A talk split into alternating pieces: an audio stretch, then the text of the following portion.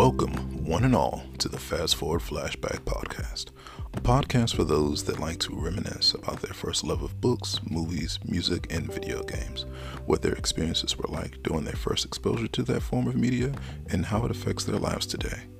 In today's episode, we're going to flash back to the soundtrack of my life as a teen, the best $12 I can recall spending at such age, the first album I ever bought, Gorillaz, the debut album.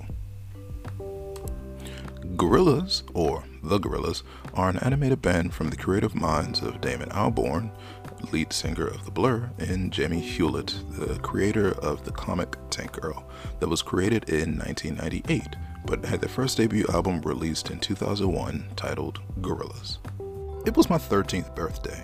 At that time, my love for music wasn't as fine tuned as it is today. My interest in music was ear hustled I listened to what other people would listen to and would claim it as my own with very little knowledge of who the artist was, let alone what they sang about. Because of this, I believe my older brother had no clue as to what album to pair my very first Sony portable CD player with. So he settled on And Then There Was X. I believe that was DMX's third studio album at the time. In an effort to be appreciative of the gift my brother got me, I listened to every song on that 18 track album, and as much as I enjoyed it, it wasn't something that spoke to me personally. During a special on Cartoon Network called The Midnight Run, I saw my first Gorillaz video titled Clint Eastwood. This was the video that made me an instant fan. It had everything I didn't even know I needed in music. The band, whose voices and instruments were played by real people, of course, were animated and full of life. The music sounded weird but catchy, and the video itself left me asking more questions as to what it was I just saw and sparked my interest in the lore of this band to find some solid answers. My life didn't exactly change that night, but I was certain I found the type of music that was perfect for me.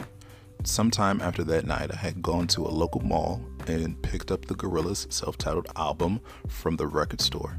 I can't remember if it was a Sam Goody or Tower Records, but at the time it was a popular record store which currently no longer exists. I didn't know at all what to expect from this album, especially having only heard one song prior to purchasing it. Let me tell you that I was not at all disappointed in what I heard. This album, like the band, was hard to explain it didn't fit into a specific genre of music that most bands and albums identify with. Each track was uniquely different from each other and had its own umph to it. Pop, rap, rock, country, Latin, reggae, country, hip hop, instrumental. This album covered everything. The Gorillaz have made five albums since they made their debut back in 2001, and their music is just as good now as it was back then, if not better. I now own almost every studio album they have released thus far, and oftentimes find myself always going back to the first one for audio nostalgia. To remember that music doesn't have to follow certain rules to acquire studio success in the world, and it doesn't have to just be one type of sound. Music can just be fun and enjoyable. I have shared this album, this music, and this band with a few people over the years, but the most important person I've shared it with is my son Dennis. At his young age, he too has been trying to find his type of music that he can call his own, and I like to think that I helped in some way by introducing him to the Gorillaz. Dennis enjoys everything that the band has to offer in their music, their art, as well as their lore, and he always seems eager to sit down and listen to their music when the chance becomes available to him. You know, to be absolutely honest, although this Gorillaz album that I'm speaking about now in this new episode was my very first, I'd have to say that it comes in second place in regards to it being my favorite. My favorite Gorillaz album is their second studio album, Demon Days. I personally feel like that Demon Days was a little bit more refined and more focused as to what the band was and the type of sound it was that they were looking for. I've listened to Demon Days so many times. I've purchased the DVD of their live concert when they went on tour. I purchased the CD many a times. Yet to purchase the vinyl record though. that is one thing that I'm going to have to try to spend money on. If the vinyl wasn't already so expensive and I can get it at a reasonable price, I swear I would have already owned it.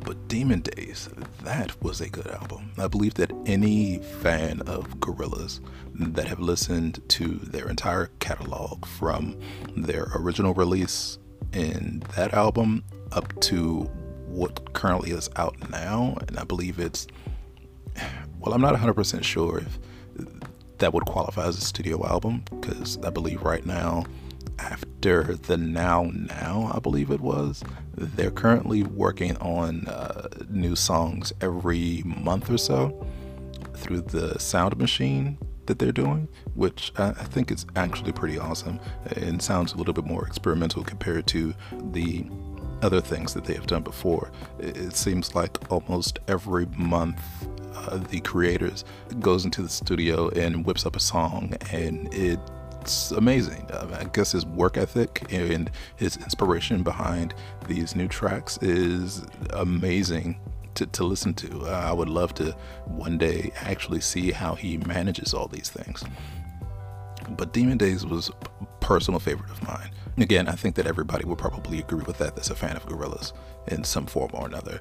I believe that one of my favorite tracks would have to be El Mana. I believe that's how it's pronounced. I think that that's supposed to be Spanish for the the morning or the sunrise or something like that. I don't speak Spanish, so I'm not 100% sure. But it's the song right after Feel Good Incorporated. And believe the song in itself is quite tragic, but it, did speak a lot in the essence of the, the lore that led up to Plastic Beach. I believe, if I read the book correctly, Rise of the Ogre, a book that they had released in between, I believe, shortly after Demon Days, it, went into um, great detail about what happened to not yeah Noodle. Yeah, it was Noodle who was on the floating island at the time, and how she was attacked by two other characters that, if you read the book, I believe goes into a little bit of detail as to who they are and what their relationship to the band was but it was that that kind of saw or led to the absence of Noodle from here on out until uh, one of the more recent albums, and she was replaced with Robot Noodle, believe in Plastic Beach since then. Overall, uh, the, the albums are awesome. I cannot stress that enough. If you haven't listened to any of their work before, then I would definitely recommend that you go out and have a listen. I'm pretty certain if you don't believe what I'm saying in this podcast about them, that you could probably find a friend or a relative that can back up what I'm saying right now. Anyways, I feel like that I'm probably just rambling on at this point. Thanks for listening to my podcast. If you happen to have an interest in this particular episode, um, please leave a comment. Maybe we can have an open discussion on the next episode about what your favorite track is or your favorite Gorillaz album. Thanks.